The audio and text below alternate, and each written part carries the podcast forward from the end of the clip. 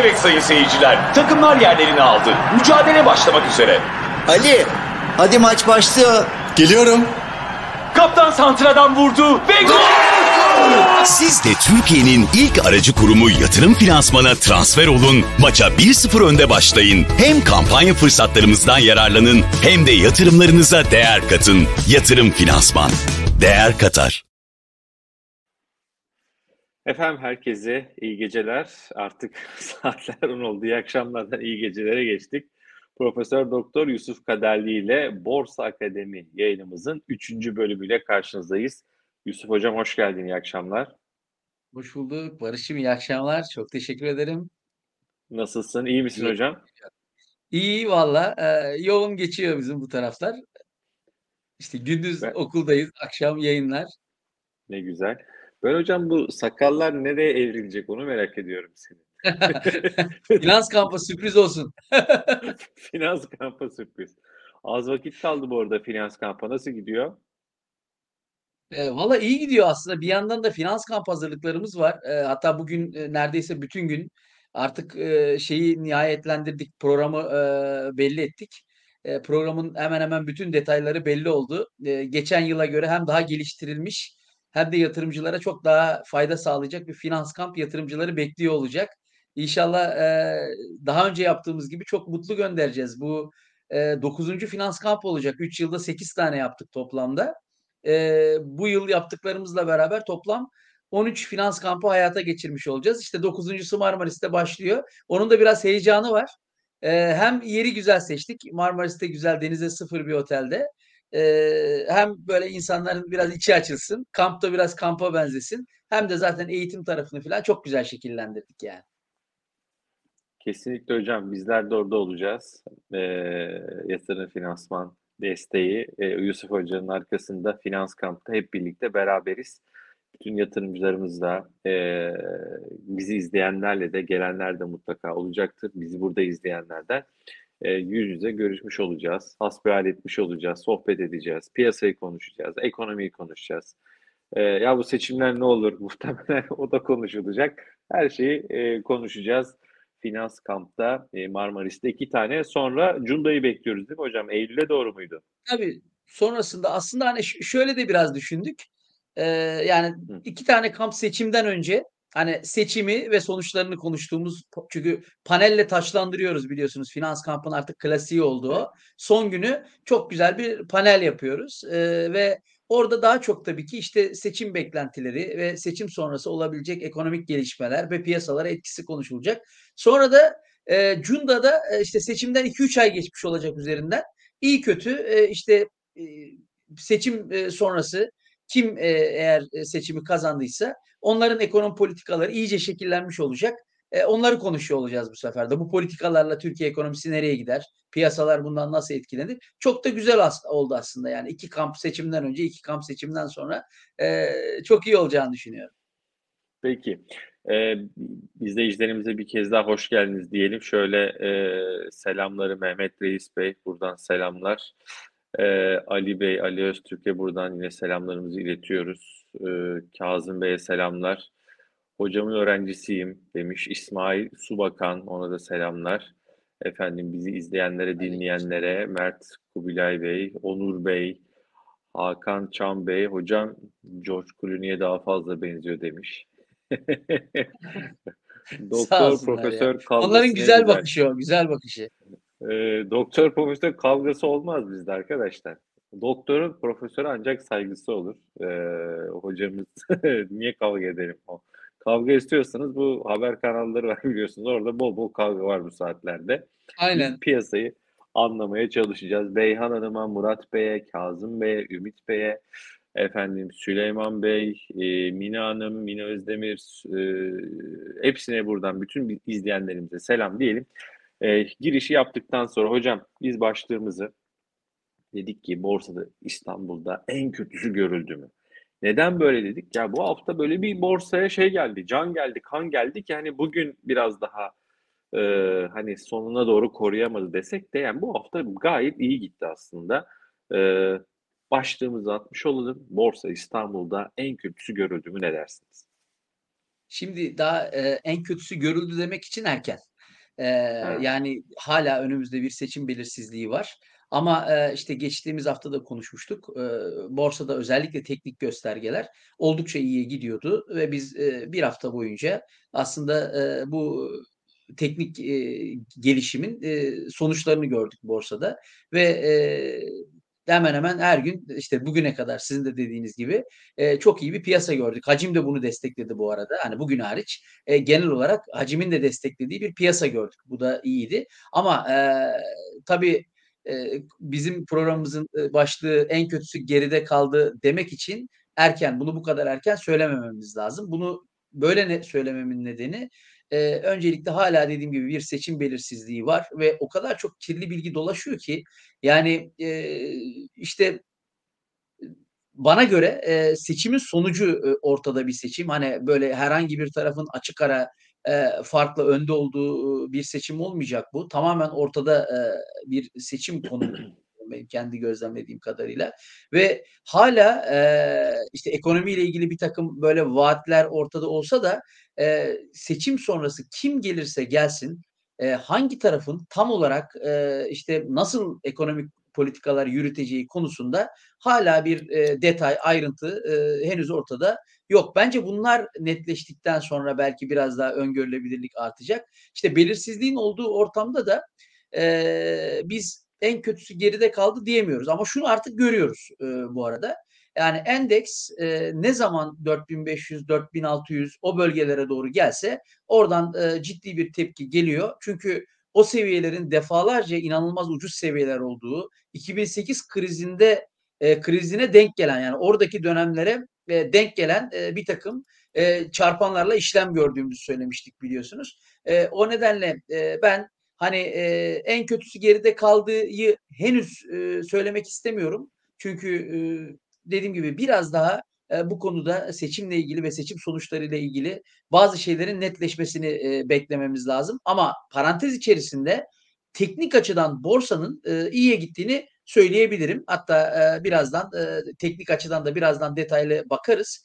Ve e, bundan sonra ne olabilir, e, nereye evrilebilir e, yukarıda o, onu konuşabiliriz. Ha en kötüsü geride kaldı demenin hocam teknik koşulu size göre nedir diye sorarsanız bana göre beş bin beş yüzün üzeri kapanışlar. Yani beş bin beş yüze kadar ben zaten şu havada, şu teknik gidişatta çok normal e, olduğunu düşünüyorum beş bin beş yüze kadar gidebilecek bir hareketin. Ama beş bin beş yüz geçilmedikçe, onun üzerinde kapanışlar görmedikçe ve bunlar hacimli olmadıkça en kötüsü e, geride kaldı e, diyemeyeceğiz e, diye düşünüyorum. E, e, teknik tarafta. Peki. Şimdi bu arada izleyicilerimizden e, eğer abone olmadılarsa bizi izleyenlerden e, abone olmalarını rica edelim ki onların sorularını, onların mesajlarını, onların ufak takılmalarını e, ekrana yansıtabilelim. E, Yatırım Finansman YouTube kanalındayız. E, Profesör Yusuf Kaderli ile. Mesela şu Önder Bey e, hemen sormuş. Şu soruyu bir yanıtlayalım hocam izinle hızlıca. O grafiği göstermeden önce diyor ki izleyicimiz en kötüsü yani e, biz borsa için en kötüsü dedik ama hani e, belki piyasalar için de diyebiliriz bunu. En kötüsü meclisin bir ittifakta olması, Cumhurbaşkanlığının diğer tarafta olması. Bu korkunç olur bence diyor. Gerçekten böyle mi? Yani bu belki de yani burada hakikaten çok senaryo da var. Hani A ya da B'nin kazan. Bir kere dört tane aday var. İhtimalleri sayalım. Bir, ilk turda bu iş bitebilir. İki, ilk turda bu iş bitse bile izleyicimizin söylediği gibi Önder Bey'in meclis başka bir tarafta, ittifakta, Cumhurbaşkanı başka, başka bir ittifakta olabilir. Bu ilk turda bitse bile belki sorun olabilir. İkincisi ikinci tura kalabilir. İkinci tura kaldığında da e, mecliste bir çoğunluk olur. Diğer taraftan kimin çıkacağı belli olmaz. E, yani böyle çok bilinmezli bir denklemle karşı karşıyayız aslında hocam. E, dolayısıyla zaten bu soruyu da bir yanıtlayalım ne dersin? Yani tabii ki aslında tüm ihtimaller arasında e, bana göre en kötü ihtimallerden bir tanesi. Önder Bey haklı. Burada hak veriyorum kendisine. Yani Cumhurbaşkanı'nın, e, tam Cumhurbaşkanı'nın kendine has... Yani mevcut başkanlık sisteminde özel gücü olmasına rağmen e, meclis çoğunluğunun e, diğer e, tarafta e, kalması e, ciddi bir çatışma yaratacaktır. e, ve e, dolayısıyla Türkiye'nin önünde yani karar alma konusunda, önemli kararlar alma konusunda büyük engeller teşkil edecektir. Dolayısıyla da e, bana göre böyle bir durum olduğunda da bunun bir beş sene devam etme olasılığını görmüyorum. Ben yeniden bir erken seçim ihtimali görürüm böyle bir durumda. Çok acayip. Bu da yeni belirsizlikleri. Ya. Yani daha seçimi yapmadık, değil mi? Yani seçim sonucu belli ama biz şimdiden diyoruz ki ya seçimi yapacağız, yani önümüzde seçim var. Ben bunu çok kişiden diyorum. O yüzden e, siz de ifade ya bir seçim daha olabilir. Ya Allah aşkına ya. Hani bence olacaksa bu bu işi bitirelim yani. Çünkü seçim belirsizliği ekonomi için hiç iyi olmuyor. Beklentiler, herkes bir beklemeye alıyor kendisini. Hep herkes bir rolantiye alıyor. Ee, yani önünü göremiyor. Olacaksa yani benim naçizane tavsiyem, hani halkımız zaten en güzelini takdir eder. O konuda hiç şüphem yok ama yani bir ilk ilk e, bu seçimde bu iş bitsin. İlk tur olur, ikinci tur olur, onu bilmiyorum ama hocamın söylediği ihtimal o işte, yani o bizi seçim ekonomisi, seçim belirsizliği yani bambaşka bir yere götürür. Kesinlikle. Yani ben bütün ihtimaller arasında işte çok ihtimalli bir seçim dediğiniz gibi e, bu ihtimal evet e, yani çatışmayı beraberinde getirecek de bir ihtimal olduğu için hani bu benim en son arzu ettiğim ihtimallerden bir tanesi. O yüzden o iyi olmaz e, ve dediğimiz gibi daha birinci seçimi yapmadan işte erken seçimi hani konuşmak durumunda bırakıyor insanları da böyle bir ihtimal. O yüzden dediğiniz gibi yani Türkiye'nin hayrına olsun inşallah e, ve e, ister bir ister iki. Tabii bu işin en güzeli de aslında birde bitmesi. E, bence hani e, inanın hani bir taraf e, gelecekse güçlü bir vaziyette gelsin. Her zaman e, bu şekilde olması daha iyi diye düşünüyorum ben. Memleketin hayrına diye düşünüyorum. E, o nedenle e, Önder Bey'e hak veriyorum ben bu konuda. O, o konuda Peki. haklı. Bütün ihtimaller arasında en kötü ihtimal olduğunu söyleyebiliriz. Geçelim grafiğe hocam izninle. Ekrana bir grafiğimizi yansıt. Grafik üzerinden de gidelim istersen. Evet. E, tabii ki. E, öncelikle benim üzerinde durduğum endeks grafiği. Ben çizimleri yapıp ondan sonra fiyatın e, bu çizimler çerçevesinde ne yaptığına bakıyorum. E, işte e, özellikle e, geçtiğimiz zaten bu üçüncü yayınımız ve e, bundan önceki iki yayında da endeksin şu ana trend e, çizgisi olan meşhur e, sarı çizgimizin altında olduğunu ve yukarı geçme çabaları e, olduğunu konuşmuştuk. Ve hacmin de yükseliyor olması e, sebebiyle de yukarı geçme ihtimalini kuvvetli görüyorduk. Nitekim e, biz tekrar yükselen e, trend, ana trend çizgisinin içine geçmiş durumdayım, durumdayız. Biraz e, yakınlaştırıyorum.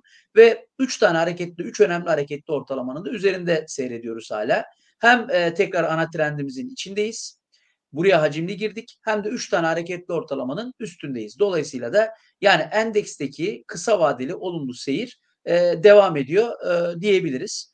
Bundan sonra işte bugün bir kırmızı bar oldu. Aslında ben biraz bugün de negatif kapatmasını istiyordum. Çünkü endeksin non-stop sürekli her gün yeşil bir bar bırakarak gitmesini pek sevmiyorum.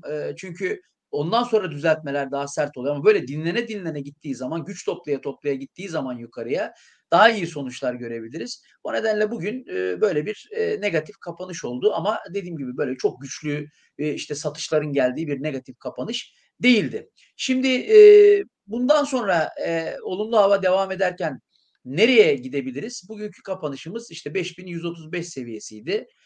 Pazartesiden itibaren endeks Ee, yeniden e, önce beş bin yüz elli, sonra beş bin iki yüz, sonra da e, yaklaşık beş bin üç yüz seviyesini hedefleyecektir. Yani e, olumlu hava devam ettiği sürece, ki şu an olumlu, altını çizerek söylüyorum, beş bin üç yüzlere kadar e, gidişat e, çok yani, normal karşılıklı, böyle bir şey olabilir. Bir ara soru kadar. Sorayım hocam. Bugünkü Tabii o e, geri çekilmeyi, yani zirveden bir miktar geri çekilmeyi sen güçsüzlük olarak değil, dinlenme olarak mı yorumluyorsun? Evet, şu an için dinlenme olarak yorumluyorum. Şöyle, ee, ben ne zaman olumsuza dönerim? Hareketli ortalamalar, özellikle hareketli ortalamaların tekrar altına geçme eğilimi olursa fiyatların, o zaman e, ben o hareketi biraz daha işte e, güçsüzlük, güç kaybetme olarak e, yorumlarım. Ancak hocam, şöyle biraz büyütebilir zaman, misin ya? Senden rica etsen. Biraz daha şöyle, şöyle yakından baksan. Süper. Böyle.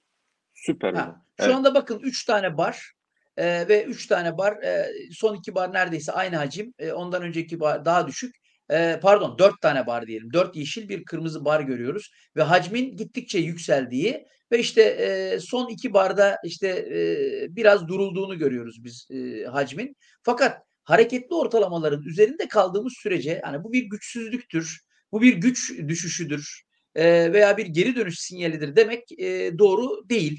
Şu anda biz e, hem kısa vadeli hem orta vadeli e, hareketli ortalamaların üzerinde seyrediyoruz e, ve burada kaldığımız sürece de e, endekste e, kısa orta vadeli olumlu havanın devam edeceğini söyleyebiliriz. Nitekim e, çok önemli e, kısa orta vadeli al sinyallerinden biri beş günlük hareketli ortalamanın yirmi iki günlük hareketli ortalamayı yukarı kesmesidir. Ekranda gördüğünüz sarı çizgi beş günlük hareketli ortalamayı temsil eder. Mavi çizgi yirmi iki günlük hareketli ortalamayı temsil eder ve gördüğünüz üzere e, dün ve bugün itibariyle e, beş günlük hareketli ortalama kısa olan, e, daha uzun vade olan yirmi iki günlük hareketli ortalamayı da yukarı kesmiş ve bir al sinyali üretmiş durumda. Şimdi böyle bir durumda e, dinlenirken fiyatlar beş günlük hareketli ortalamaya kadar gerileyebilir. Bu normal kabul edilmelidir. O da nedir şimdi beş günlük hareketli ortalama?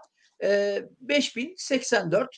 Bu pazartesi günü biraz daha yükselecek. Yine e, geçen hafta konuştuğumuz seriden çok düşük bir veri çıkacak. dört bin dokuz yüz yirmi dört çıkacak. Seriye beş bin yüz otuz beş e, girecek. Dolayısıyla da bu beş günlük hareketli ortalamamız pazartesi günü beş bin yüzün üzerinde şekillenecek. Ondan dolayı pazartesi günü endeks şu anda beş bin yüz otuz beş. Açılışta veya seans içinde beş bin yüz liraya kadar gerileyebilir. beş günlük hareketli ortalamaya kadar gerileyebilir. Dediğim gibi bunu çok normal kabul etmek lazım. Ee, böyle al sinyalleri geldiğinde geri çekilmelerin beş günlük hareketli ortalamaya kadar olması çok doğal. Yani birazcık sıkıştırayım bakın. Gösterebilirim bunu. Bakın dikkat edin. Geçmişten bir ralli.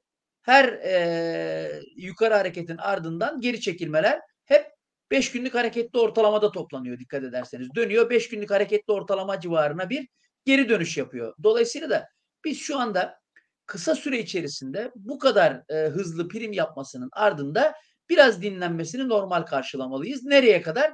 beş günlük hareketli ortalamaya kadar. Oraya kadarki düşüşlerde panik yapmamalı yatırımcı. O da işte dediğim gibi e, pazartesi günü e, üç aşağı beş yukarı beş bin yüzlü seviyelerde olacak. beş bin yüzlü seviyelere kadar gerilerse ve onun üzerinde de kalmayı başarırsa, oradan tepki de görürsek seans içerisinde, bence kaldığımız yerden yine önce beş bin yüz elli, sonra beş bin iki yüz ve beş bin üç yüzlere kadar bir atak göreceğiz. Peki olası beş bin yüzün aşağı geçilmesi halinde neler olur? Bu arzu ettiğimiz bir senaryo değil. Neden değil? Çünkü elli günlük hareketli ortalama beş bin yetmişten geçiyor ve çok önemlidir Türkiye borsası için. Yani Türkiye'de en çok bakılan, çalışan da bir hareketli ortalamadır elli günlük hareketli ortalama. O da işte beş bin yetmiş civarında. beş bin yüzden sonra ikinci desteğimiz burası olacaktır. beş bin yetmiş ve son desteğimiz de yirmi iki günlük hareketli ortalama. O da beş bin seviyesi. Buraya kadar bir geri çekilme de söz konusu olur. Eğer e, piyasa e, geri gelirse. Ben şahsi kanaatimi söylüyorum. E, evet. Ben e, aslında e, son e, yükselişi e, biraz güçlü gördüm. Bunu biraz dinlenme, hafif e, geri çekilme e, olarak algılıyorum. O yüzden bir miktar e, ve az, az önce söylediğim sınırlara kadar geri çekilmeyi normal e, karşılayacağım. Ama endeksin yönünün hala yukarı olduğunu düşünüyorum ama parantez içerisinde beklenmedik bir haber akışı, veri akışı olmadığı sürece. Bunun altını niye çiziyorum? Dediğimiz gibi bir seçim dönemindeyiz. Bir sürü belirsizlik var. Ee, işte bu belirsizliklerin bazıları belirli hale gelebilir. Ee, böyle bir durumda bunu piyasa olumsuz algılayabilir. O zaman döner. Yani buna Peki. biz politik risk diyoruz. Ee, böyle bir durumda politik riske maruz kalırız ama şu veriler çerçevesinde, yani şu ana kadar görebildiğimiz veriler çerçevesinde bence e, borsanın E, yukarıya toparlanma çabası olumlu yönde e, devam ediyor diyebiliriz. Hocam izninle biraz soru cevap yapalım. Soru Benim cevap de soracağım var. Tabii. Belki yine seni grafiğe doğru yönlendireceğim ama e, şöyle yorumlardan, izleyicilerimizden, canlı yayındayız. E, altı yüzün üzerine çıktık. E, Profesör Yusuf Kaderli ile Yatırım Finansman YouTube kanalında e, kanala abone olan izleyicilerimizin sorularını şöyle ekrana yansıtıyorum. Funda Hanım güçlü bir sonuç en ideali demiş seçimlerle ilgili. Aksi takdirde itiraz süreçleri sıkıntılı olabilir. Bu da ekonomimize zarar verebilir diye düşünüyorum. İstanbul seçimlerinde bunu gördük yani. Çok çok yakındı oylar. Binlerle ifade edilen şekilde. Sonra ne oldu? İşte gittik bir daha seçim yaptık falan. Arada zaman geçti. Bunun Türkiye çapındaki versiyonu ciddi belirsizlik olur. Funda Hanım ifade ettiği gibi. Umarız net bir sonuç olur. Beyhan Hanım trade imkanı veriyor dinlenmeler demiş. E, hocamın bu dinlenme yorumunu bugünkü harekete dair Beyhan Hanım'a da selamlarımı, saygılarımızı iletelim. Hocam yarın cuma diyorlar. E, bak hatırlatıyorlar hocam. Yarın da seans var hocam sürekli pazartesi diyor e, diye e, izleyicilerimiz. Pazartesi mi dedim ben şimdi konuşurken? Galiba galiba hocam. Ha, tamam ben onun hiç farkında değilim ya. Farkında değilim. Evet tabii yarın da var. Yarın da var. E, şunu da şunu da yatırın sonra ben seni hemen grafiğe döndüreceğim. En kötüsü ne hocam? Hangisi yani? Grafikte şunu de bana. Barış şurası en kötüsü bizim diyeceğin yeri sana soracağım ama e, bayram tatili satış getirir mi diye bir soru gelmiş. E, geçen bayramdan önce canımızı okumuşlardı diyor. Onur Bey ne dersin hocam? Ya bayram tatili e, bu arada bir bayramı birleştirme olmadı zannedersem değil mi Barış'ım? Yok Böyle yok, bir haber gelmedi. Yok hocam. Yok olmadı. Hayır. Yok yok olmadı, ben hayır. Orada bayram zaten e, Perşembe günü Arefe olduğu bir yerde hani böyle haftanın birleşmediği bir yerde çok e, önemli bir etkisi olacağını düşünmüyorum. Peki. O zaman geçelim şu grafiğe. En kötüsü diyeceğin yer hocam. Ya Barış bak burası, işte var ya burası. Buranın altına gelirse en kötüsü. Gelirse en kötüsü. Yani neresi aldı? Neresi aldı? Şimdi ben şöyle e, aslında şöyle grafiğe baktığınızda şu kurgu aslında iyi çalışan bir kurgu. Yani ben fiyat hareketlerine bakıyorum. E, gerçekten de e, burada gördüğümüz ana trend çizgisinin e, sarı çizgi olduğunu kanıtlayan hareketler var. Yani fiyat hareketleri bakın özellikle sarı çizginin altına geldikten sonra oranın bir direnç hocam, haline dönmesi sürekli orayı test zahmet. etme çabalarımız. Şimdi neden böyle biliyor musunuz? Çünkü sarı çizginin altında uzun süre kalır. Tekrar yukarı çıkamazsa bakın e, aşağıda e, feci bir çizgi geliyor yani. Oraya kadar da çok da önemli bir e, böyle e, destek yok. En önemli destek burada. Yatay bir destek. Onu da söyleyeyim ben.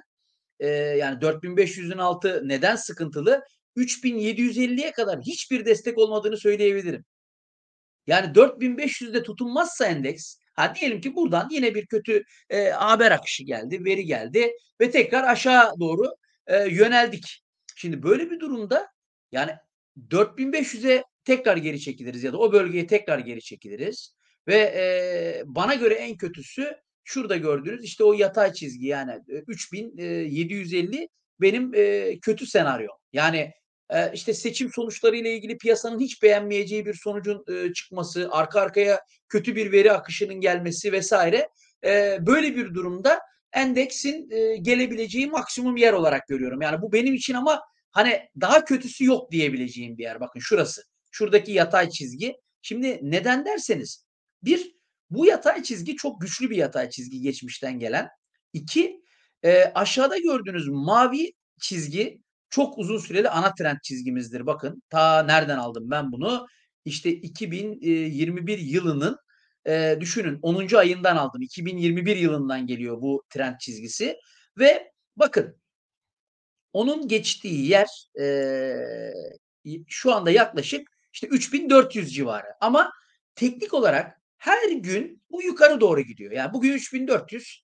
Buna biz on gün sonra baktığımızda üç bin dört yüz otuz. İşte yirmi gün sonra baktığımızda üç bin dört yüz gidiyor yukarıya doğru. O yüzden en kötü senaryoda borsanın buradan yükselemeyi başaramayıp eğer e, olumsuz sert bir düşüş gelmesi halinde en önemli birinci yer yine eski konuştuğumuz dört bin beş yüz seviyesi ve sizin sorduğunuz size göre en kötüsü neresi? En en en kötü senaryo. Yani bana göre ne olursa olsun piyasalarda e, endeksin daha aşağı gelmeyeceğini düşündüğüm yerde üç bin yedi yüz elli sevi- seviyesi. Bu benim için hani dibin dibinin dibi olarak gördüğüm bir yer. Ben bunun altını çok beklemiyorum. O yüzden de üç bin yedi yüz elli yani, or- yani evet. Oraya gel gel mi gelmesin de hani gelirse böyle gözümü kapar alırım diye anlıyorum ben onu. Kesinlikle. Bakın yani uzun ben vadeli. üç bin yedi yüz elli seviyesinde e, zaten bu arada endeksin üç bin yedi yüz elli seviyesini e, test etmesine neden olacak e, işte gelişmeler olursa biz e, bunun e, işte döviz tarafında, altın tarafında ters yansımalarını göreceğiz. Yani eğer borsa çok kötü çakılıyorsa muhtemelen alternatif enstrümanlarda da e, sert yükselişler göreceğiz böyle bir durumda. Yani o, o tür böyle kötü bir haber akışının olması lazım. İşte böyle bir durumda da oralarda e, işte portföyümüzün bir kısmı, her zaman e, portföy yapmamız gerektiğini söylüyoruz. E, te, e, hiçbir zaman e, tüm e, varlığımızla, tüm nakit varlığımızla hissede olmamamız gerektiğini söylüyoruz. E, mutlaka portföyde portföyü koruyacak enstrümanlar bulunmalı. Ama üç bin yedi yüz elliye gelen bir endekste ben şahsen elimdeki e, dövizleri, elimdeki altınların bir kısmını mutlaka ve mutlaka e, bozar. E, piyasaya, e, borsaya e, daha güçlü bir biçimde girerim. Ama dediğim gibi yani bu benim için çok kötü bir senaryo. Yani insanlar burada şunu algılamasınlar. Ya hoca üç bin yedi yüz elliye düşecek dedi. Öyle bir şey demiyorum. En kötüsünü yok, sordunuz. Yok. Benim gözümde bütün kötü haber akışları arka arkaya üst üste binerse gelebileceği en düşük seviyedir. Ben onun altını görmüyorum yani. Peki hocam. Ya bu Ubuntu ailesi nedir hocam ya? Bir Ubuntu Ubuntu ailesinden hocaya selam falan mesajları var. Okan Bey var, Mina Hanım vardı. Bu, bu, bu Ubuntu'nun hikayesi nedir hocam? Ben Ubuntu bilemiyorum ya Ubuntu'yu. Yani ben de çok selam ediyorum ama hani atladığım şöyle bir şey değildir şey. İnşallah. Vallahi bilmiyorum. Şu Ubuntu'yu bize bir arkadaşlar inşallah kötü yani bir şey Ubuntu değildir. Ubuntu bizim bakın. Bozok Bey'in şeyi olabilir. Bozok Bey ha tamam. Bozok Bey'in öncülüğünde yazmış. Tamam e, Okan Bey. Tamam onlarla alakalı evet. Bir şey olabilir Ubuntu. Vallahi e, birkaç tane daha şimdi, gördüm. Şimdi Bozok Bey diye bir arkadaşımız var. Ee, sevgili Alaaddin bizi eğer izliyorsa e, buradan da kendisine çok selam ediyorum. E, o da e, İzmir'de e, benden eğitim almıştı. Sonrasında da çok güzel arkadaşlığımız, dostluğumuz gelişti. O çok güzel bir eğitim grubu kurdu e, ondan hmm. sonra. Ve o grup da böyle e, büyük bir aileye dönüştü. Sürekli olarak işte böyle eğitimler, ondan sonra analizler e, paylaşılan. E, yani e, ve e, o grubun içinde olanları da gerçekten sürekli geliştiren, takdir de ediyorum çok fazla. E, hatta e, neredeyse elli altmış kişi olarak Finans kampta yer alacaklar. İlk Marmaris Finans kampında elli kişi birden kayıt oldular bu arada. Yani elli kişilik bir liste gönderdiler. Biz ellimiz birden kampa geliyoruz dediler. Geçen sene de öylelerdi. Öyle bir şey olabilir ama Ubuntu'yu hani açıklayabilirler bize belki yazarak. Çok kıymet verdiğim bir grup. Ee, hocam e, şöyle e, bu arada Barış abi nakitte olmaz bilen bilir diyor. Ee, uzun vadeli değer yatırımcısı ondan kafasına arkadaşlar benim yatırımlarımız konuşmuyoruz da bir kenara koyuyoruz biz hocamızı dinleyeceğiz nakittesiniz diyen bak ya nasıl bu yani lütfen benim sorularımdan benim pozisyonuma ilişkin falan bir şey e, çıkmasın yani ben sadece izleyicilerimizin merak ettiklerini soruyorum yoksa açarım hocamı değil mi Yusuf hocam ya ne yapalım derim yani e, ben hakikaten kendimle ilgili sormuyorum. Sizin merak ettiklerinizi sormaya e, çalışıyorum. Uğur Bey diyor ki borsadaki yabancı yatırımcı azalışı hakkında neler söylersiniz? Bunu da yanıtlayalım. Sonra biraz belki birkaç hisse tarafına doğru geçeriz hocam. İzleyicilerimizin sorularını da yanıtlamaya çalışıyoruz. Kısa kısa hızlı hızlı gidelim. Bol soru yanıtlayalım istersen. Canlı yayındayız. Yatırım yani Finansman YouTube kanalında e, abone olanların soruları ekranlara geliyor. Buyurun hocam. Şimdi e, aslında en ana sorunlarımızdan bir tanesi. Yani doksan yediden beri her zaman borsada olduğumu söylerim. Yabancı yatırımcı oranı da sürekli yani gözümüzün ucuyla takip ettiğimiz göstergelerden bir tanesi. Ve bu yüzde altmış altılardan altmış yedilerden çok kısa süre içerisinde işte yirmi yedilere kadar geriledi. Yani burada en vahim olan hisse senedi piyasasına yönelik en vahim olan şeylerden bir tanesi. Aslında işin sırrı biraz da burada yatıyor. Biz yeniden yabancı yatırımcıları borsamıza çekebilirsek yani...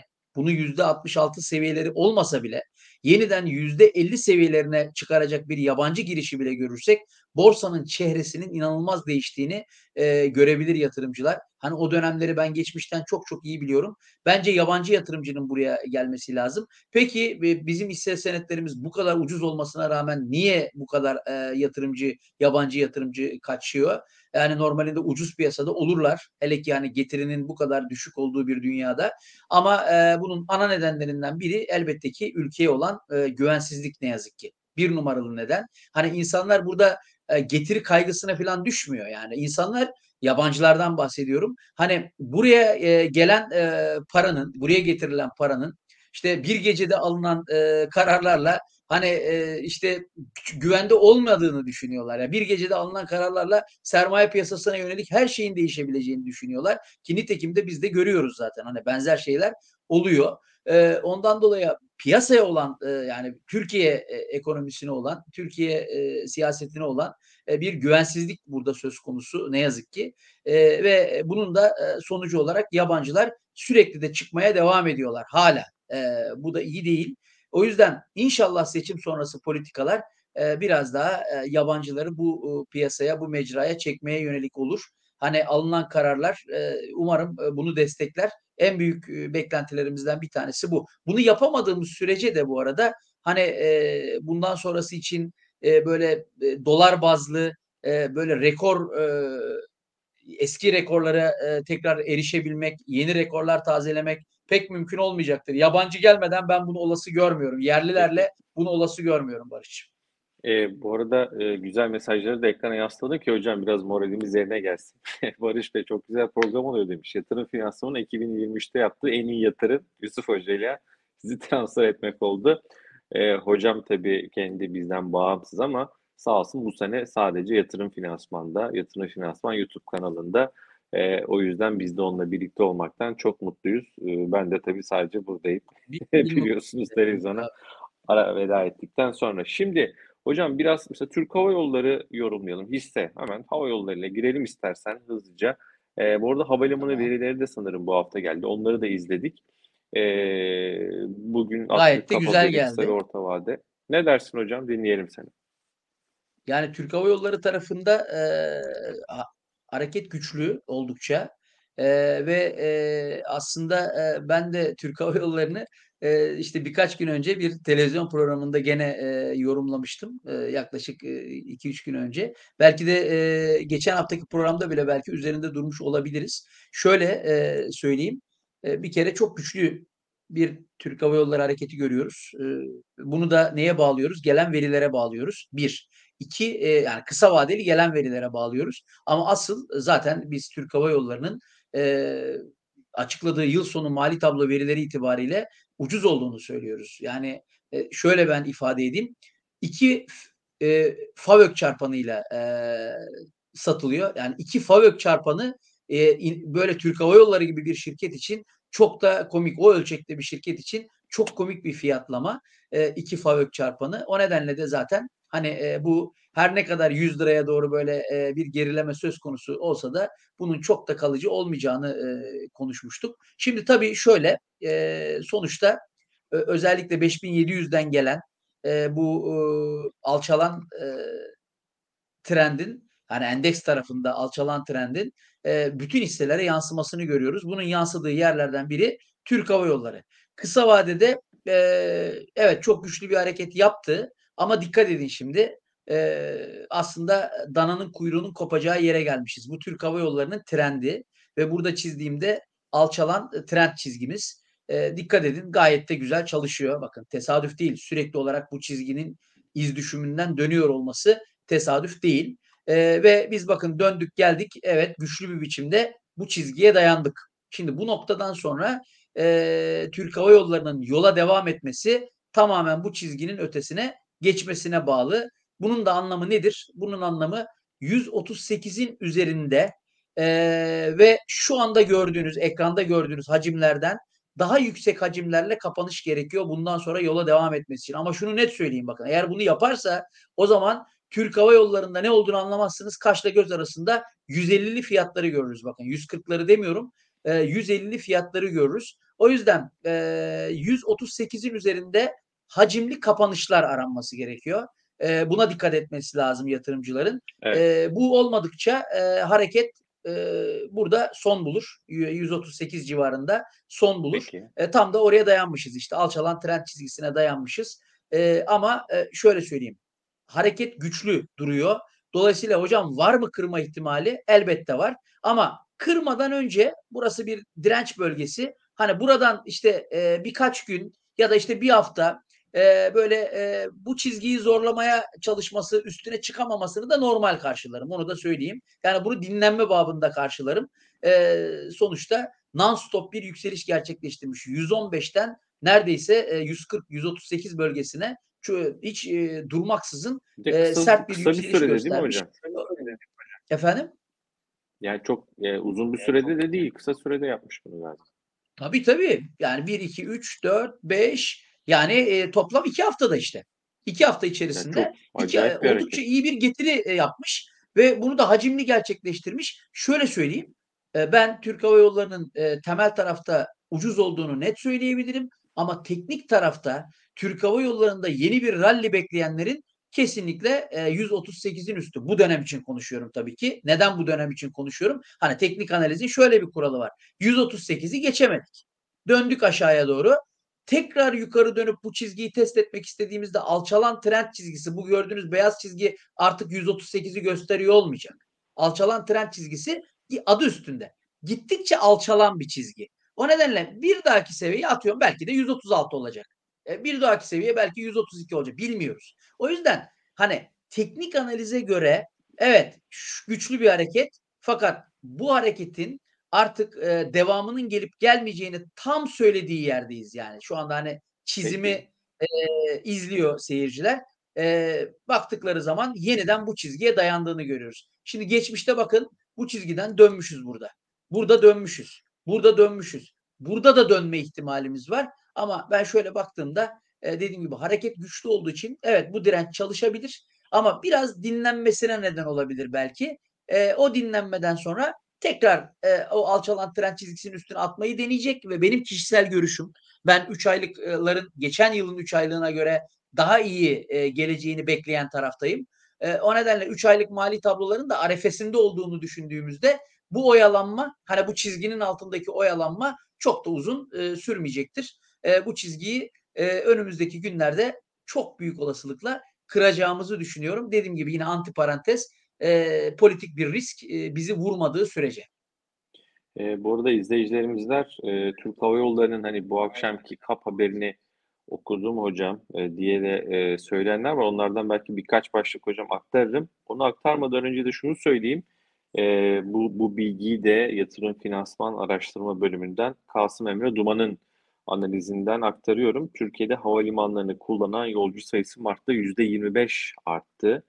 E, devlet havalimanı verilerine göre Mart ayında yıllık bazda yolcu sayısı yüzde yirmi beş artarak on üç nokta altı milyona yükseldi. Yurt içi yolcu sayısı yüzde on bir nokta dokuz artarak altı nokta üç milyon. Yurt dışı yolcu sayısı ise yüzde otuz sekiz artarak yedi nokta iki milyon oldu. Tav'ın, Oldukça iyi bir. Tav'a ilişkin bir yorum çıkıyor buradan. Kasım Emre Duman'ın analizinden T A V'ın Türkiye'deki havalimanlarındaki yolcu sayısı yüzde yirmi iki artarak iki nokta yedi milyon yolcu seviyesine gerçekleşti. E, yurt dışı yolcu sayısındaki artış yıllık yüzde elli beş nokta yedi oldu. E, T A V havalimanları için en önemli gösterge olan dış hatlar yolcu sayısındaki devam eden güçlü trend nedeniyle veriyi olumlu olarak değerlendirmekteyiz demiş e, yatırım finansman e, analizinde. E, Türk Hava Yolları'na dönüyorum hocam. Kapa bu akşam gelen e, efendim şöyle başlıklarına bir bakayım. Stratejik odakları aşağıda özetlenmiştir demiş. Diyor ki ortaklığımızın konsolide cirosunun iki bin otuz üç yılında elli milyar dolara geçmesi, e, FAVÖK marjının iki bin yirmi üç iki bin otuz üç döneminde yüzde yirmi yirmi beş aralığında olması e, diyor. E, şöyle yine başlıklardan iki bin otuz üç yılında yüz kırk milyar dolarlık katma değeri ülke ekonomi olması, iki bin yirmi üç yılı sonunda dört yüz otuz beşe ulaşması beklenen uçak sayısının iki bin otuz üçte sekiz yüzü aşması, uçulan havalimanının sayısının dört yüze ulaşması, yolcu kapasitesinin yıllık ortalama yüzde elli artarak iki bin yirmi üç yılına göre iki katına çıkması, tüm iştiraklerimize birlikte yüz elli bin çalışan, iki bin yirmi üç yılında seksen beş milyonu geçmesi beklenen yolcu sayımızın iki bin otuz üçte yüz yetmiş milyonun üzerine çıkması. Bundan bahsediyorlar sanırım.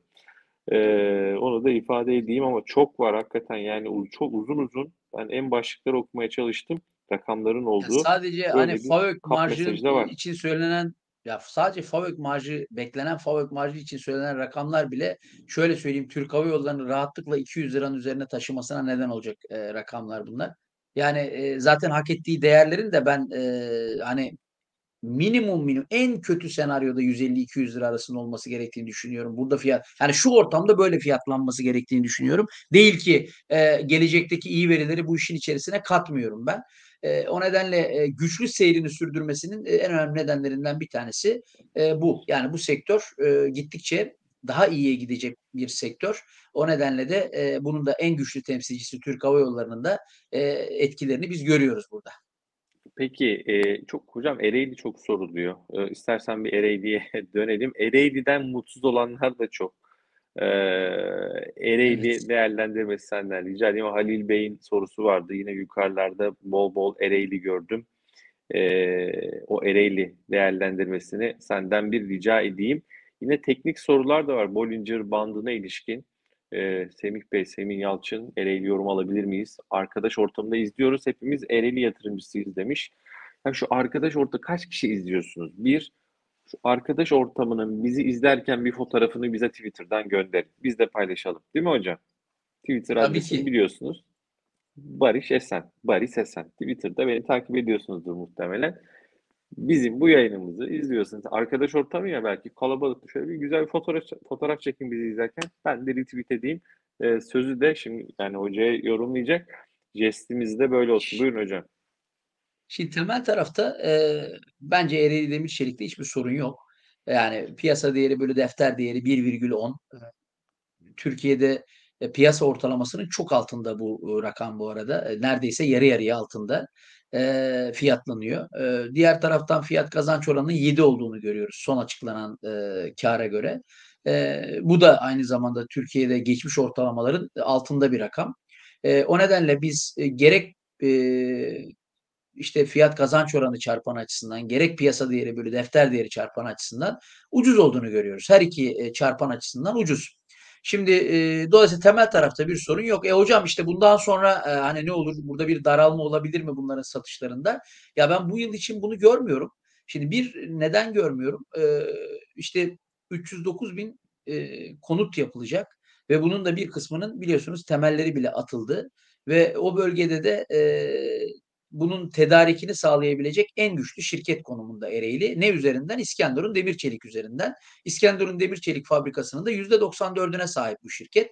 Ve e, o bölgeye de e, mal tedariki konusunda en kuvvetli aktör konumunda İskenderun Demir Çelik. O yüzden de ben e, oradaki o deprem konutlarının e, işte e, bir şekilde gerçekleştirilmesinde önemli bir katkı. Çünkü lojistik de artık çok pahalı. O yüzden e, burada e, yakın mesafedeki demir çelik şirketleri varken çok daha uzaklardan üzerine lojistik e, de e, lojistik etkisini de katacak şekilde o maliyetlere ekleyecek şekilde ben getireceklerini e, düşünmüyorum. O yüzden burada İskenderun Demir Çelik önemli bir rol oynayacak. Dolayısıyla Ereğli Demir Çelik de önemli bir rol oynayacak. O yüzden temel tarafta biz bunların mali tablolarında böyle büyük bir daralma falan görmeyeceğiz. Yani en azından benim fikrim e, bu. E, şimdi teknik tarafta da Ee, hani e, Wall Street'te e, çok güzel bir deyiş vardır. The trend is your best friend derler. Trend en iyi arkadaşınızdır. E, dolayısıyla da şöyle bir grafiğe baktığımızda bu bunun ana trendi ve ne zamandan geliyor? E, iki bin yine bakın yedi Ekim iki bin yirmi birden geliyor. Yani e, bir buçuk iki yıl arası bir e, döneme ilişkin bir ana trendten söz ediyoruz. Ve e, ana trend çizgisini de çizdim. Gördüğünüz beyaz çizgi e, ve e, bu e, şirketin bu çizgi üzerinde sürekli tutunduğunu ve her bu çizgiye geldiğinde de buradan tepki aldığını, buradan alıcıların hisse senedine geldiğini görüyoruz biz. Nitekim bakın yine değişmedi. Şimdi sonunu göstereceğim ben bu çizginin en son içinde bulunduğumuz dönem. Bakın öncesi işlem hacimlerine bakın, son dört beş işlem hacmine bakın. Yeşil fiyat barları, genellikle yeşil işlem hacmi barları. Demek çok ki bu yükselen trend çizgimiz yine çalışmış. Gördüğünüz gibi. Yine çalışmış. Yine buradan tepki gelmiş. Buradan güç toplamaya çalışıyor. Ama e, henüz bu çizgiden yukarı doğru uzaklaşmadığımız için temkinli olmakta fayda var. A, bir, teknik açıdan. İki, hareketli ortalamalar henüz al sinyali üretmemiş. Fakat üretmek üzere bu arada. Sarı beş günlük hareketli ortalamayla e, mavi yirmi iki günlük hareketli ortalama e, yarın itibariyle birbirlerine yapışacaklar. Dolayısıyla bu şu demek, karar zamanı demek. E, aşağı mı yukarı mı diye. E, yine burada dediğim gibi hareket güçlü, ana tren çizgisindeyiz. E, özellikle ve özellikle e, ben şunu net söyleyeyim.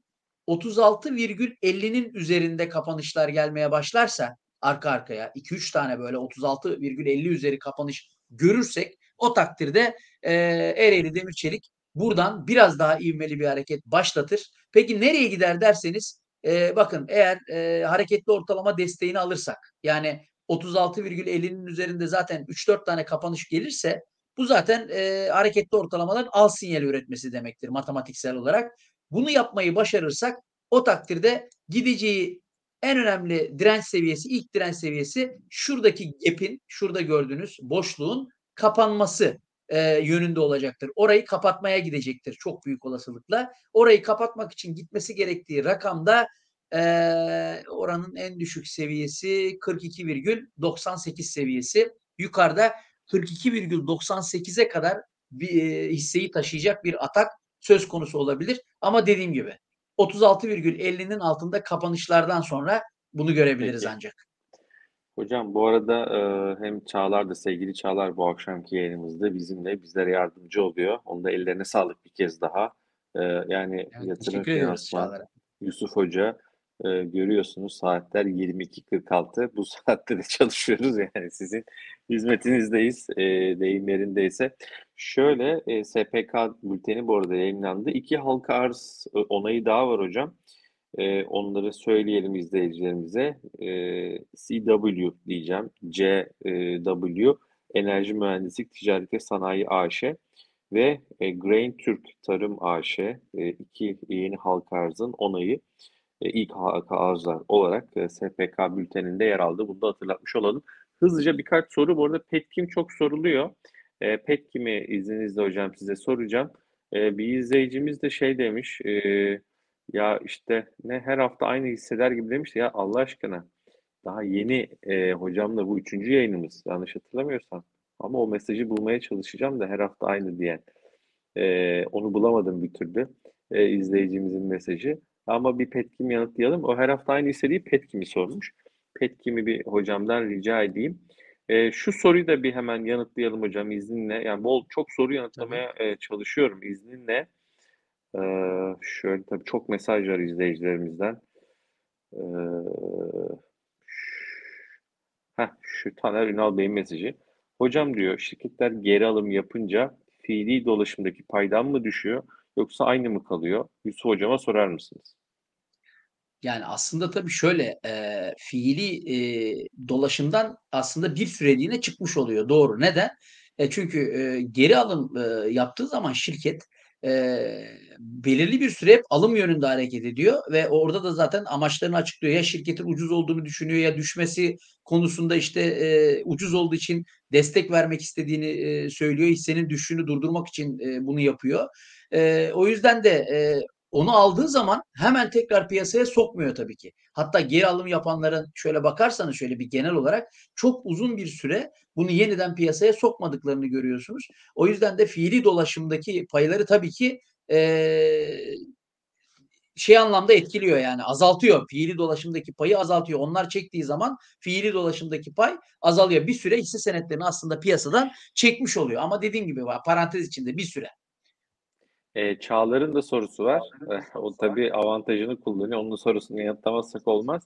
Benim de aklıma geldi ama şimdi halka arz haberini verip e, e, öyle üzmeyelim diye so- sormayacaktım ama sorayım. Şöyle diyorlar hocam. Bu kadar halka arzın üst üste gelmesi e, acaba borsadaki yükselişi engelliyor mu? Yani yeni yatırımcılar da geliyor bu arada halka arzlardan. İşte dört buçuk milyona ulaşmış sanırım ama halka arzların genel olarak yani genelde yatırımcılar halka arzlarda olmak istiyorlar. Elindeki belki hisse senedini e, boşaltıp diğer tarafa e, kanalize oluyor. O halka arz sonrası e, e, harekete dair. Ne dersin bu konuda? Hızlıca sonra Petkim'i hemen ekrana getirmeni rica edeceğim. Ya şu halka arzlar biraz tabii iyi. Türkiye'de ilginç bir mevzu. e, yani yatırımcılar neden halka arzlarda olmak istiyorlar? En önemli nedenlerinden bir tanesi yani bu tavan kültürü dediğimiz şey, halka arzlardan sonra insanların böyle tavan sayması, yani üç beş tavan, on tavan e, gitmesi. Hatta bundan dolayı e, hani yatırımcı sayısı e, yakın zamanda dört nokta iki milyonlara çıktı ama e, biliyorsunuz üç yüz dört yüz bin kişilik bir azalış oldu bu arada geçtiğimiz hafta. Hani bunun ana nedenlerinden bir tanesi şu, işte bu halka arzlara girenler E, halka arzdan sonra hep yükseliş gördükleri için ve tabii halka arza başvurduklarında da ellerine e, düşen hisse senedi sayısı az olduğu için işte e, kardeşini, teyzesini, halasını hepsini e, hesap açtırıp e, halka arzdan daha fazla hisse senedi toplamaya çalışıyor. E, biz de bir bakıyoruz, ooo bayağı bir teveccüh var diyoruz bu piyasaya ama önemli olan tabii aktif hesap meselesidir. Yani bunların e, son dönemde özellikle E, aşırı derecede yapılan halka arzlar sonucunda e, hiç borsayla alakası olmayan kişiler üzerine de hesaplar açılması. Kaldı ki S P K bildiğim kadarıyla e, borsa ve S P K bu konuda bir düzenleme getirdi tahmin ediyorum. E, virman düzenlemesi getirdi. E, yani bizim insanımız ne yazık ki böyle olumsuz bir şey olduğunda hemen buna karşı bir refleks gösteriyor. Yani eğer ben halka arzdan az hisse alırsam o zaman giderim işte yedi sülaleme hesap açtırırım. Onların hepsinden toplarım. Gene de e, işte e, daha yüksek meblağa ulaşırım e, derdinde. Böyle bir çözüm üretiyor. Ve e, işte burada bazı böyle e, bizim yani piyasada bazı yanılsamalara e, neden oluyor e, bu durum. Hani işte gittikçe e, yatırımcı sayısı büyüyen bir piyasa konumuna falan geliyoruz ama aslında gerçekte öyle değil. İşin içerisine girdiğimizde, istatistikleri biraz didiklediğimizde, sorguladığımızda hani görüyoruz dört nokta iki milyon yatırımcının e, yarısından fazlasının işte borsadaki parasının on bin liranın altında olduğunu görüyoruz mesela. Baktığınız zaman. Evet, hani evet. Ortalamanın e, çok düşük olduğunu görüyoruz. Yarısından fazlası için ortalama portföy e, değerinin. O nedenle e, hani bunu sorgularken e, biraz daha e, dikkatli olmak lazım. Ben e, sizin sorunuza geleyim. Hal, e, piyasayı etkiliyor mu? Elbette ki etkiliyor. Halka arzda olmak istiyorlar. E, ya işte mevcut hisse senetlerinden çıkarak bunu gerçekleştirebiliyorlar ama e, aslında teminat göstererek de olabilirler. Yani bu bunun bir etkisi var. Ama ben e, piyasadaki düşüşlerin e, etkisi tamamen buna bağlıdır diyemem. Elbette ki bir miktar e, buna etkisi oluyor. A- aşırı derecede halka arz yapılmasının. E, buna aşırı derecede etkisi oluyor ama yatırımcı şunu anlamıyor. Burada şu çok önemli. Bakın fiyat tespit raporu diye bir şey var e, ve o tamamen bilimsel hazırlanıyor bu raporlar. Şimdi bakıyorsunuz e, fiyat tespit raporunda bir fiyat var e, ve halka arzda da genellikle böyle yüzde yirmi civarında bir iskonto genel olarak. Yani fiyat tespit raporundan yüzde yirmi bir iskonto. Yani bütün bilimsel unsurlar bir araya geliyor. Diyor ki ya bu şirketin değeri budur. yüzde yirmi aşağıya e, satılıyor bu arada halka arz sırasında ve biz bir bakıyoruz on tavan çekiyor, e, hisse senedi bir anda iki katı piyasa değerine ulaşıyor. Ya o zaman şirket e, fiyat tespit raporundaki rakam havada kalıyor böyle bir durumda. E, yani e, bunun adı şirketin da aslına bakarsanız şirketi bir nevi tanımıyor o zaman hocam.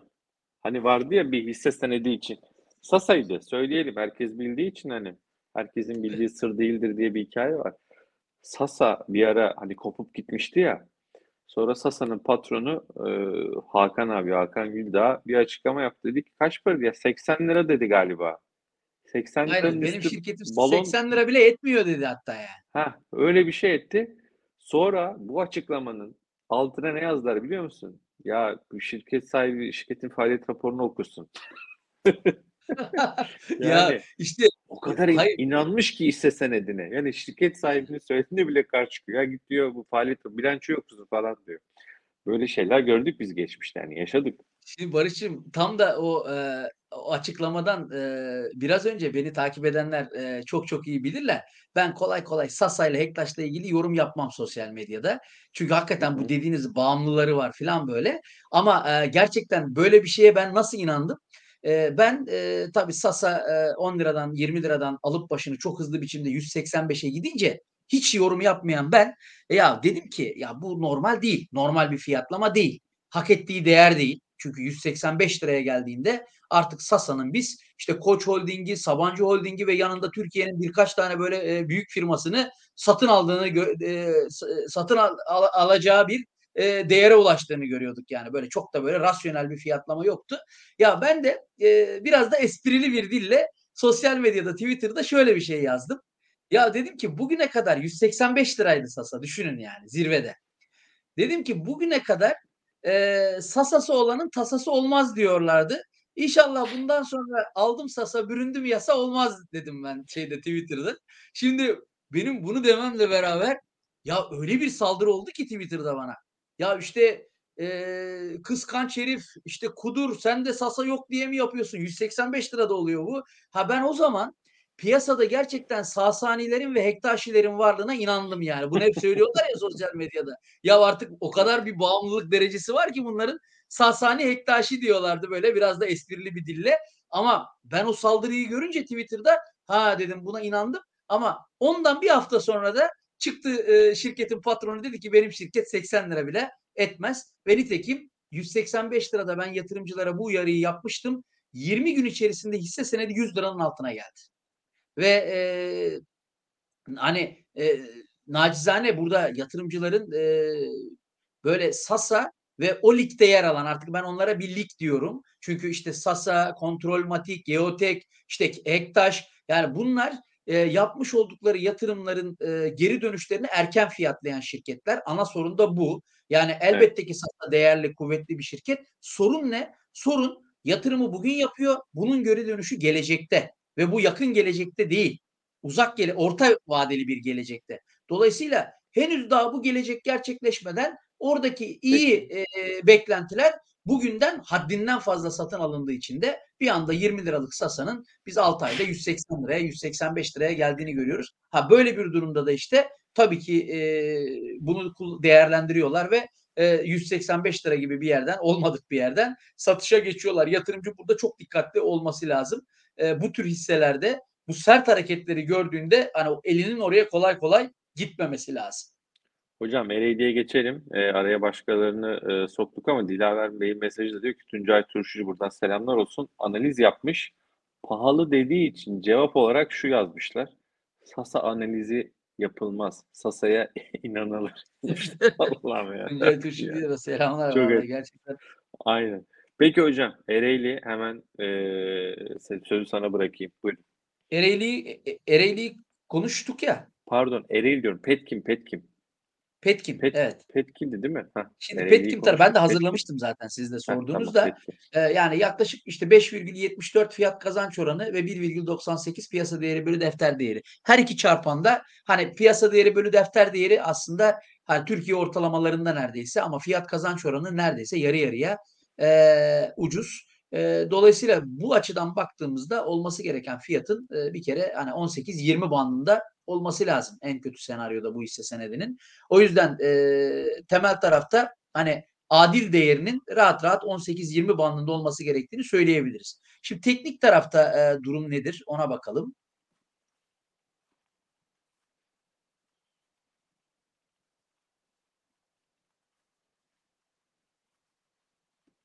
Evet, burada da biz ana trendine çok sadık bir hisse e, görüyoruz. Şöyle.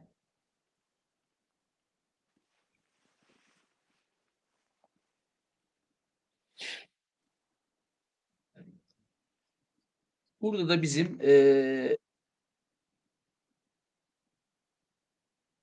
dip oluşturma çabasında olduğunu görüyoruz. Bunu da nereden anlıyoruz? Ee, bakın Aresa'ya e, ben dikkat çekmek istiyorum burada. Ee, Aresa'da bir e, negatif uyuşmazlık e, söz konusu. Ee, Aresa'da dipler yukarı doğruyken fiyatta dipler aşağıya doğru. Dolayısıyla burada bir e, negatif, pardon, pozitif uyuşmazlık belirtisi var. E, yanlış olmasın. Pozitif uyuşmazlık belirtisi var. E, ondan dolayı da e, hisse senedi e, aslında kısa vade içerisinde e, güzel bir e, prim yapmış. Fakat e, burada e, aynı bakın Türk Hava Yolları'ndaki e, manzara, hatta yok Türk Hava Yolları'ndaki manzara demeyelim, böyle büyütünce daha net ortaya çıktı. Evet, alçalan trendin üzerine çıkma eğilimi var. Hatta üzerindeyiz biz şu anda alçalan trendin. Ve e, alçalan trendin üzerinde e, yaklaşık iki gün e, geçirmişiz. Alçalan trendin üzerinde kaldığımız sürece e, biz yukarı gitme ihtimalini kuvvetli görebiliriz. E, bunun için de şunu söylememiz lazım.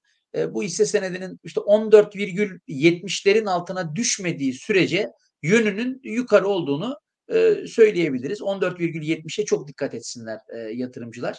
E, on dört virgül yetmişin üstünde kalması lazım yola devam etmek için. Peki üstünde kalırsa ilk etapta on beş, sonrasında da on beş kırka e, doğru bir hareket göreceğiz. Ama dediğim gibi temeli çok yukarıda kalıyor. Yani on sekizlerde kalıyor e, temel analize göre. O yüzden ben e, kısa vadeli eğer hisse senedi on dört yetmişin üzerinde kalmayı başarırsa e, kısa vadede on yedili fiyatlara gitme ihtimalini kuvvetli görüyorum Petkim'in. Ama dediğim gibi bizim burada en önemli şartımız on dört yetmiş üzerinde kalıcılık. E, bu olmadığı sürece e, yukarı bir ivmeli bir yukarı hareket E, görmeyiz. Yatırımcılar e, özellikle bu rakama Peki. dikkat etmeleri lazım. on dört yetmiş rakamına dikkat etmeleri lazım. E, şu anda hisse senedi e, son başlattığı hareketle ilgili bir e, gene aynı endeksle ilgili yorumumu tekrarlıyorum. Bir dinlenme yaşıyor. beş günlük hareketli ortalamaya doğru bir gerileme. Ana trend çizgisine doğru bir gerileme. E, o yüzden pazartesi günü baktık ki on dört yetmişin üzerindeyiz. Yeniden on beşleri deniyoruz. Yola devam edecektir. on yedilere kadar önü açık olacaktır bu hisse senedinin. Peki e, Beyhan Hanım'ı kırmayalım. E, bir de banka rica edelim demiş. Ya TÜPRAŞ, şimdi TÜPRAŞ'ı geçen hafta yorumladık. Sonra e, şey diyecekler. Şimdi çok soru geliyor üst üste TÜPRAŞ'a ama sonra da izleyiciler diyor ki ya geçen hafta da zaten yorumlamıştınız. E, yani ne yapalım? Geçen hafta yorumladığımızda hiç konuşmayalım mı? Böyle bir karar da verebiliriz aramızda, bilmiyorum. Ya, ee, yani belki... şöyle e, aslında hani bu detaylı konuşmayabiliriz. Yani TÜPRAŞ'la ilgili her hafta konuşmaya gerek yok. Şunu net söyleyeyim.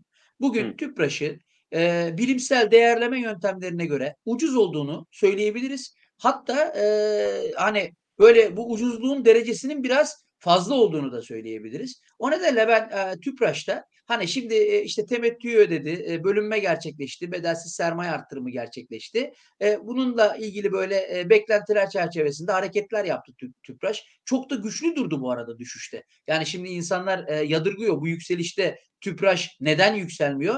Ama düşüşte de TÜPRAŞ çok güçlüydü yani. Düşüşteki o güçlü duruşun ardından bugün yükseliş sırasında e, o da e, biraz bu bedelsiz sermaye arttırımı sonrası biraz duruldu. Ama dediğim gibi bunu bir durulma olarak ben algılıyorum. Böyle bir önemli trend değişimi, TÜPRAŞ'ta çok sert geri gelişlere neden olacak bir gerileme ve durulma olarak görmüyorum bu arada. Bunu bir güç toplamı olarak görüyorum ben. O nedenle ben TÜPRAŞ'ın özellikle üç aylık mali tablo geldikten sonra yani olması gereken değer olan üç haneli rakamlara doğru bir atak yapma olasılığını da kuvvetli görüyorum. Bunun için güç topladığını düşünüyorum şu anda. İşte yatırımcılarda şöyle bir beklenti var. Yani alayım hemen olsun, hemen olsun. Böyle bir şey yok. Hani borsa yatırımcısının böyle bir mantaliteyle bu işin içerisinde olmaması Peki. lazım. Hani bugün buralardan TÜPRAŞ alan adam e, TÜPRAŞ'ın yani atıyorum işte yetmiş üçe yetmiş ikiye düştüğünü görebilir ama paniklememesi lazım. Çünkü bütün e, kriterler ucuz olduğunu gösteriyor ve e, işte yüz lira hedef fiyatla beklemesi lazım. Bunun için gerekirse iki ay üç ay beklemesi lazım sabırla. Ama biz ne yazık ki bu sabrı, bu tahammülü borsa yatırımcılarımızda görmüyoruz. Peki hocam bir İş Bankası C e, rica edelim. Bu arada banka karları da gelecek. E, banka karları yakın zamanda, onu da ifade edelim. Genel bir beklenti şu. E, iki bin yirmi üç birinci çeyrek yıllık bazda işte yaklaşık yüzde elliye yakın artış beklenirken çeyreklik bazda yüzde kırk civarı bir daralma. Genel beklenti bu. Ee, sevgili Miraç Başçı yine e, Yatırım Finansman Araştırma Bölümünden özel bankalarla ilgili çalışmasını yaptı. Yakında kamu bankalarının da çalışmasını ekleyecek ve inşallah onu da e, Yatırım Finansman YouTube kanalında dinleyeceğiz. E, banka birinci çeyrek tahminleri konusunda özel bir çalışma yapılıyor.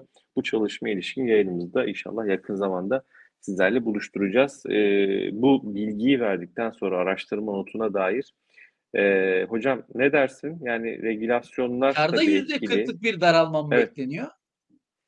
Ee, şöyle yani karda e, şöyle karlılıkta yıllık yüzde kırk sekiz civarı artış beklenirken çeyreklik bazda yüzde kırk bir civarı daralma. Çeyrekten çeyreğe anladığım kadarıyla. Evet. Yani kısa vadeli bir olumsuz etkisi olabilir bankalar üzerinde. Ama e, e, yıllık bazda özellikle hani yüzde elli civarında bir artış e, bekleniyor olması e, dediğim gibi orta vadede hala e, bankaları canlı tutacaktır diye düşünüyorum ben. O nedenle zaten e, her zaman da tekrar ediyorum. Borsada bundan sonra şu uzun süredir devam eden yatay hareket yukarı kırılıp yukarı bir rally, bir kez daha bir rally göreceksek eğer, bunun e, bankalar ve holdingler eliyle başlaması lazım. O yüzden hani e, bankacılıkta e, e, o beklentiler ortadan kalkarsa, yani karlılık e, ve daralmanın işte uzun süre e, devam edeceği beklenirse, o takdirde e, bu sürece bir darbe vurabilir. E, ben ama bunun hani şu anda e, çeyrek bazda böyle bir daralmanın kısa vadeli bir etki yaratacağını düşünüyorum. Hani burada bankaların böyle yerle yeksan olmasına neden olacağını düşünmüyorum. Çünkü neredeyse işte bir bir buçuk F K arası çarpanlarla işlem görüyorlar.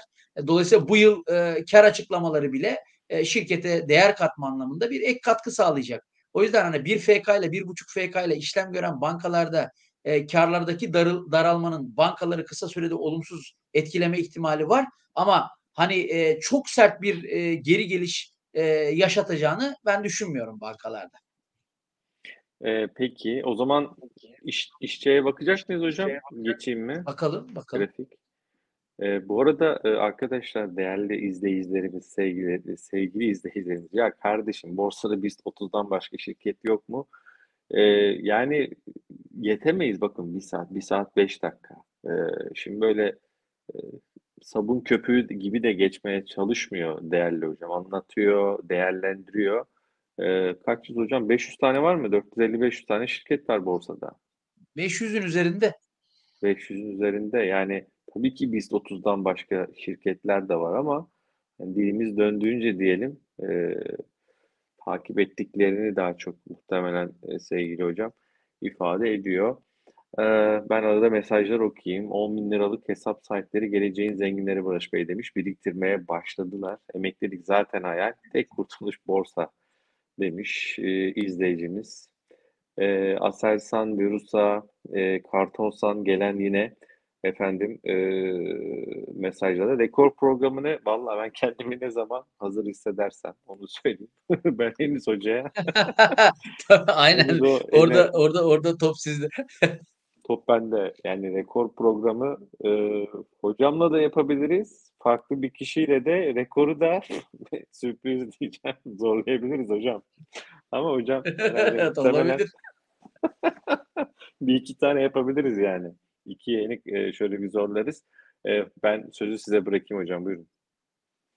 Şöyle e, hani e, İş C'de geri gelişin ana nedeni aslında hareketli ortalamadan gelen bir tepki, teknik anlamda yirmi iki günlük hareketli ortalama mavi çizgiyle görüyorsunuz.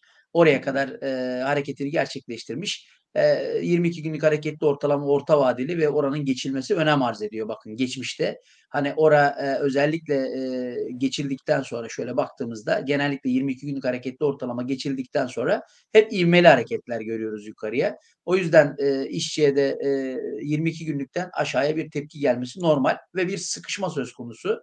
beş günlük hareketli ortalama ile yirmi iki günlük hareketli ortalama arası sıkışma. Bunun anlamı şu: yarın için Ee, yola devam etmesi için kesinlikle on ikinin altına gelmemesi lazım bu hissenin. Ee, ona bakmak lazım. on ikinin altında kapanışlar gelirse e, işçiye düşmeye başlar.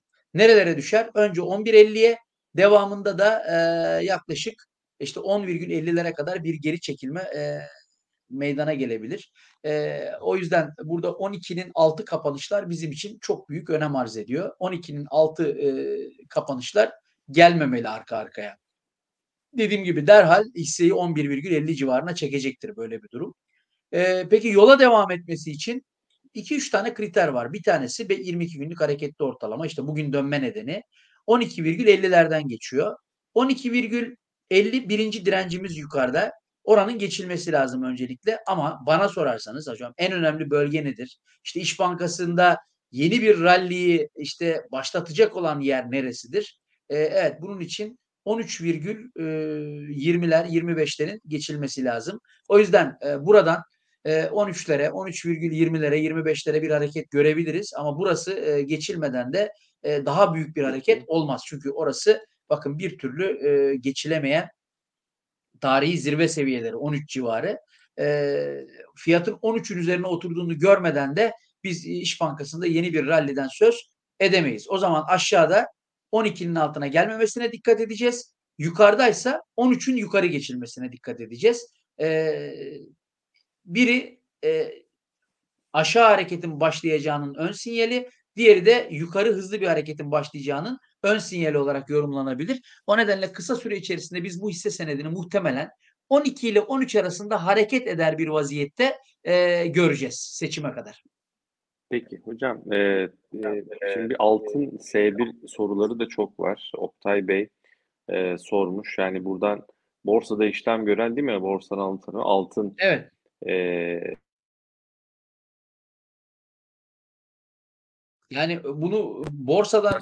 Siz diyeceğim. Yayın bir gitti geldi bu arada.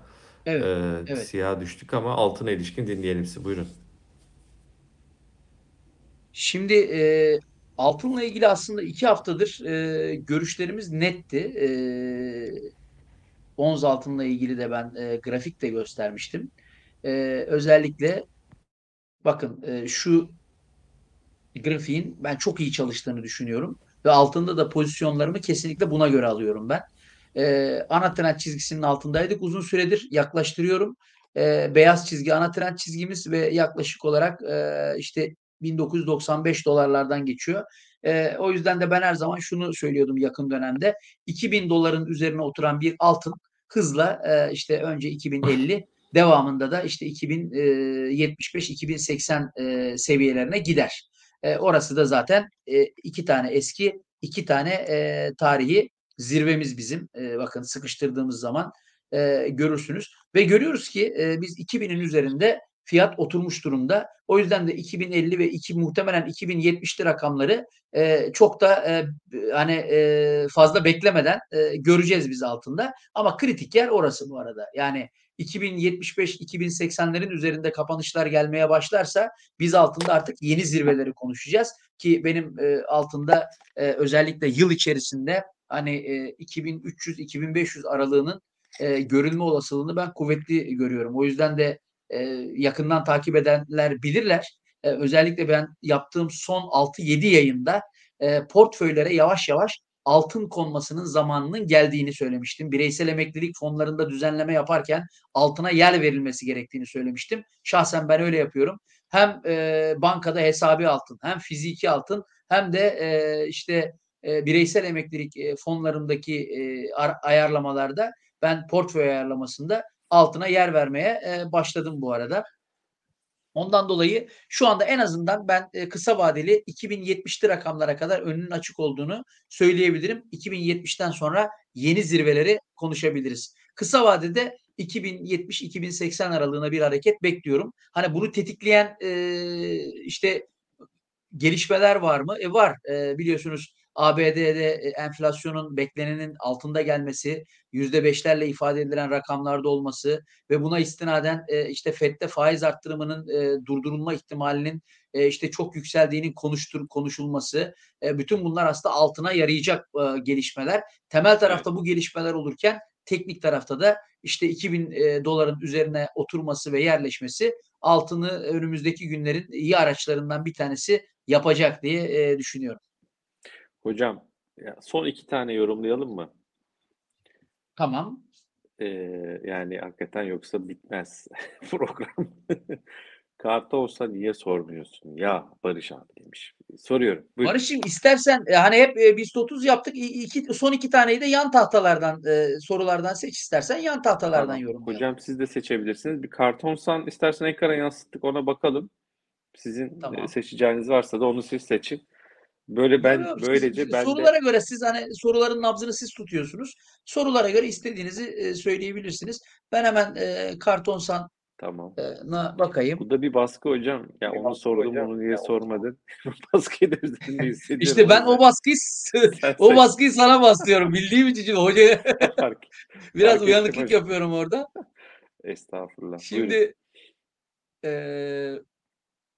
hemen bakalım. Bu arada e, sevgili Çağlar da yani Çağlar. Biz kodlarıyla ekrana başlatıyor. Çağlar'ın da bu tecrübesine buradan şapka çıkaralım. Buyurun hocam.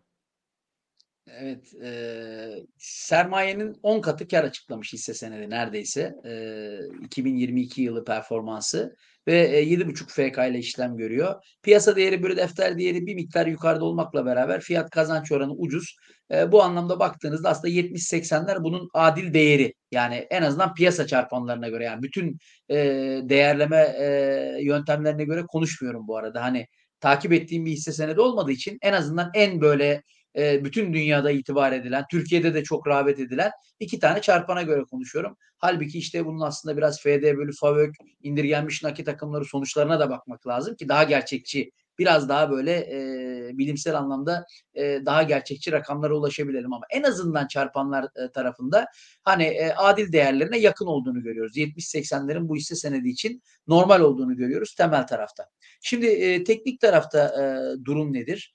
Evet, teknik tarafta aslında e, kısa süre içerisinde e, oldukça da dayak yemiş bir hisse senedi görüyoruz. Yani e, normalinde endekse göre, endeksten daha fazla bir e, götürü oluşmuş ama e, dediğimiz gibi bizim için e, en önemli şeylerden bir tanesi ana trendimiz ve bu anlamda da hisse senedinde ana trendin e, korunduğunu görüyoruz. Ana trend üzerinde e, biz bu hissenin tutunduğunu görüyoruz. Ve e, şöyle o kadar çok grafik açtık ve grafiklerin önemli bir kısmında ana trendten bir toparlanma e, görüyoruz. Bu iyi bir şey. E, bunun devamının e, gelmesi halinde zaten bu endekse de dediğim gibi yükseliş olarak yansıyacaktır. Ee, şu anda ana trend desteğinden güç alıyor ve hacimli de bir e, özellikle bu ilk tepkiler hacimli. E, o anlamda e, özellikle şöyle şunu da çizersek, evet, kısa vadeli e, yukarı bir hareket henüz e, başlamış gibi duruyor e, ve e, şunu net söyleyebilirim, en azından bu grafiğin bize net söylediği şey, altmış yedi liranın üzerinde kaldığı sürece Kartonsan, yani geri dönüşlerde altmış yedilere kadar gerileyebilir. altmış yedi liranın üzerinde kaldığı sürece yönü yukarı olacaktır. Ee, ve kısa vadeli en önemli hedef bölgesi de yukarıda, yaklaşık işte yetmiş dokuz seksen civarı olacaktır. Hisse senedinin önümüzdeki günlerde e, böyle e, altmış yedi ile seksen arası hareket edeceğini söyleyebiliriz. Yeter ki altmış yedinin altında kapanışlar E, görmeyelim. altmış yedinin altında kapanışlar görmediğimiz sürece e, bu e, e, hisse senedinde özellikle orta vadeli e, yatırım kararları alınabilir ileriye dönük. Orta Hocam, ve uzun vadeli Karsu, yatırım kararları alınabilir. Evet, Karsu görüyorum. Üst üste Levent Bey'den gördüm. E, Adil Bey, Kazım Bey. Niye böyle üst üste Karsu geldi? E, Karsu Tekstil sanırım, yanlış hatırlamıyorsam. E, Turko Rumuzi izlediğimiz bunu yorumladı hocam. Azıcık geriye sararsanız göreceksiniz. E, yine Türk Hava Yolları soran izleyicilerimiz program içerisinde yorumlandı. Lütfen yayın bittikten sonra geriye sarıp e, onu izleyin. E, Karsu'yla e, şükür demiş. Ya bu vallahi bak bilmiyorum hocam, grafik böyle çok hızlı falan mı gitti? Genelde öyle olur. Yani çok hızlı e, hareket eden hisse senetleri çok sorulur. Ee, bir, bir bakalım, ben de merak ediyorum nasıl bir grafik çıkacak. Şimdi söyleyeyim ben e, tabii aslında e, ben e, Karsu Tekstil'i ilk e, söylediğimde e, ekranlarda, sosyal medyada Karsu Tekstil on sekiz yirmi lira civarındaydı. E, ve ondan sonra da e, ben e, yirmi üçte de yirmi dörtte de hatta otuz lirada bile Karsu Tekstil, yani yatırım yapılır bir hisse senedi olarak e, gösterdim. Kendim de zaten yatırım yaptım. Şimdi e, Karsu Tekstil aslında çok iyi bir aile. E, e, Kayseri'de çok iyi bir aile. Molu ailesi tarafından yönetilen, çok da iyi bir yönetilen bir şirket aslına bakarsanız. Ve e, iki bin yirmi iki performansı da çok iyi. Hatta hani e, Karsu Tekstil'i e, ben bu kadar beğenmeme rağmen bu arada zarardayım Karsu Tekstil'de. Ee, bunun da e, işte özellikle bu kadar çok hani sorulma nedenlerinden bir tanesi işte grafiğe açtığımızda e, sert bir yükselişten sonra toparlanamama eğilimi. Ne yazık ki e, bir toparlanma e, söz konusu olmadığı için e, herkes e, bunu soruyor.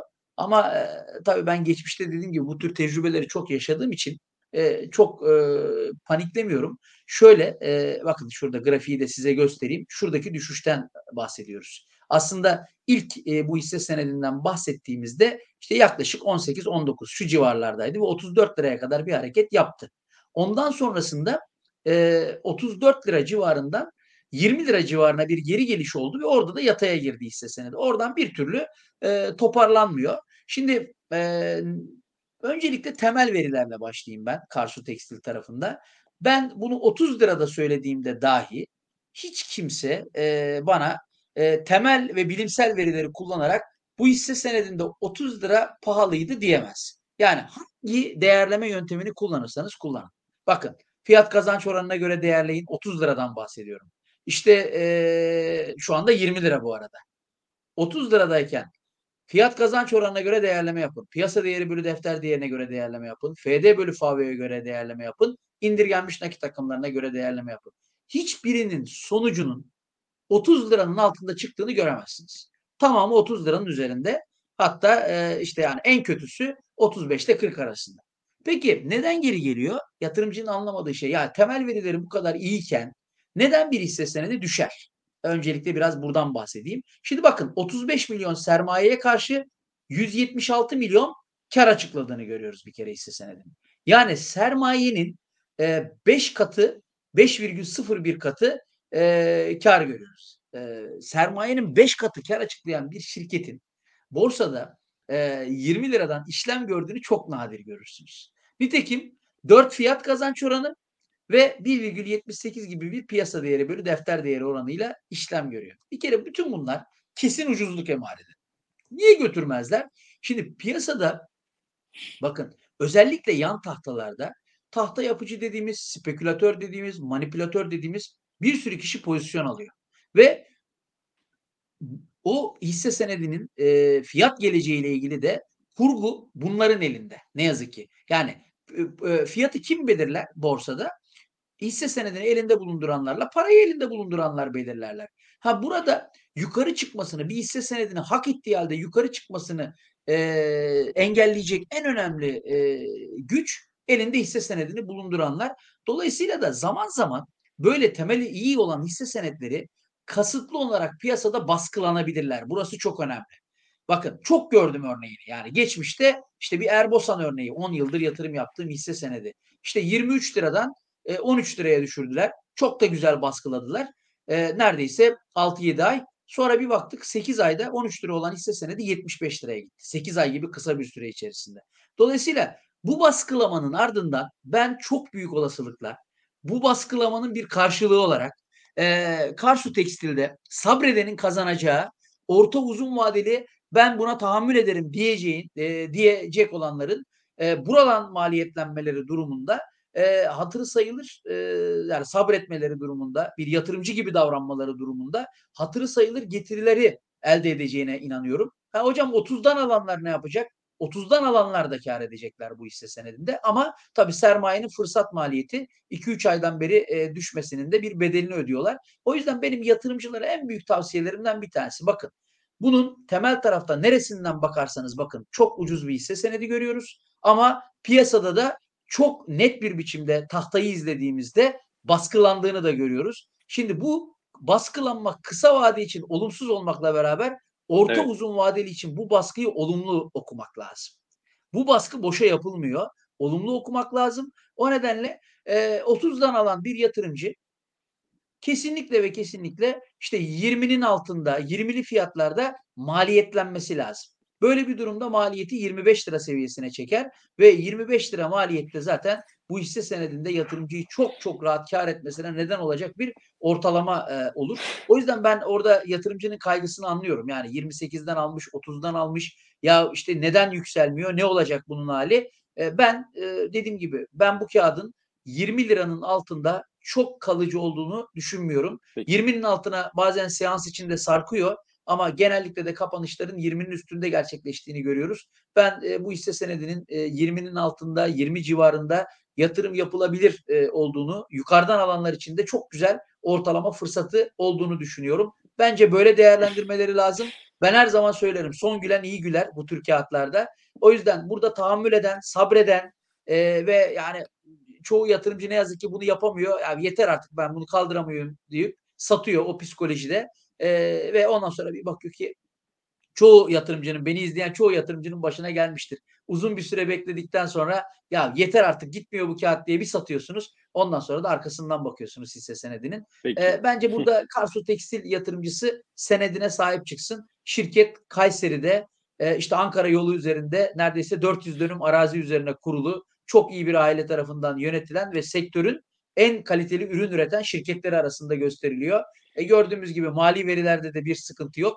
Aslında yukarı gitmesi için hiçbir e, yani aşağı gelmesi için daha doğrusu hiçbir neden yok. Özellikle buralarda tek bir e, problem vardı. Gelen bir kap haberinden sonra bu oldu. Onu da burada hani yatırımcılar sorduğu için söyleyeyim.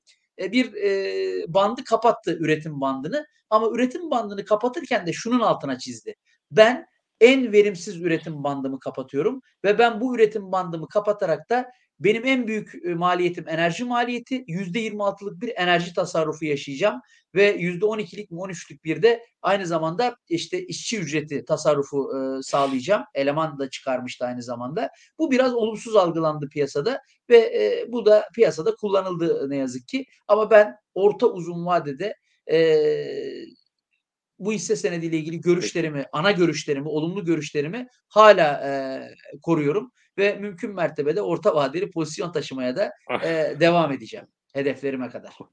Hocam mesajlara giriyorum. Diyor ki bu yayın bitmez Barış Hocam.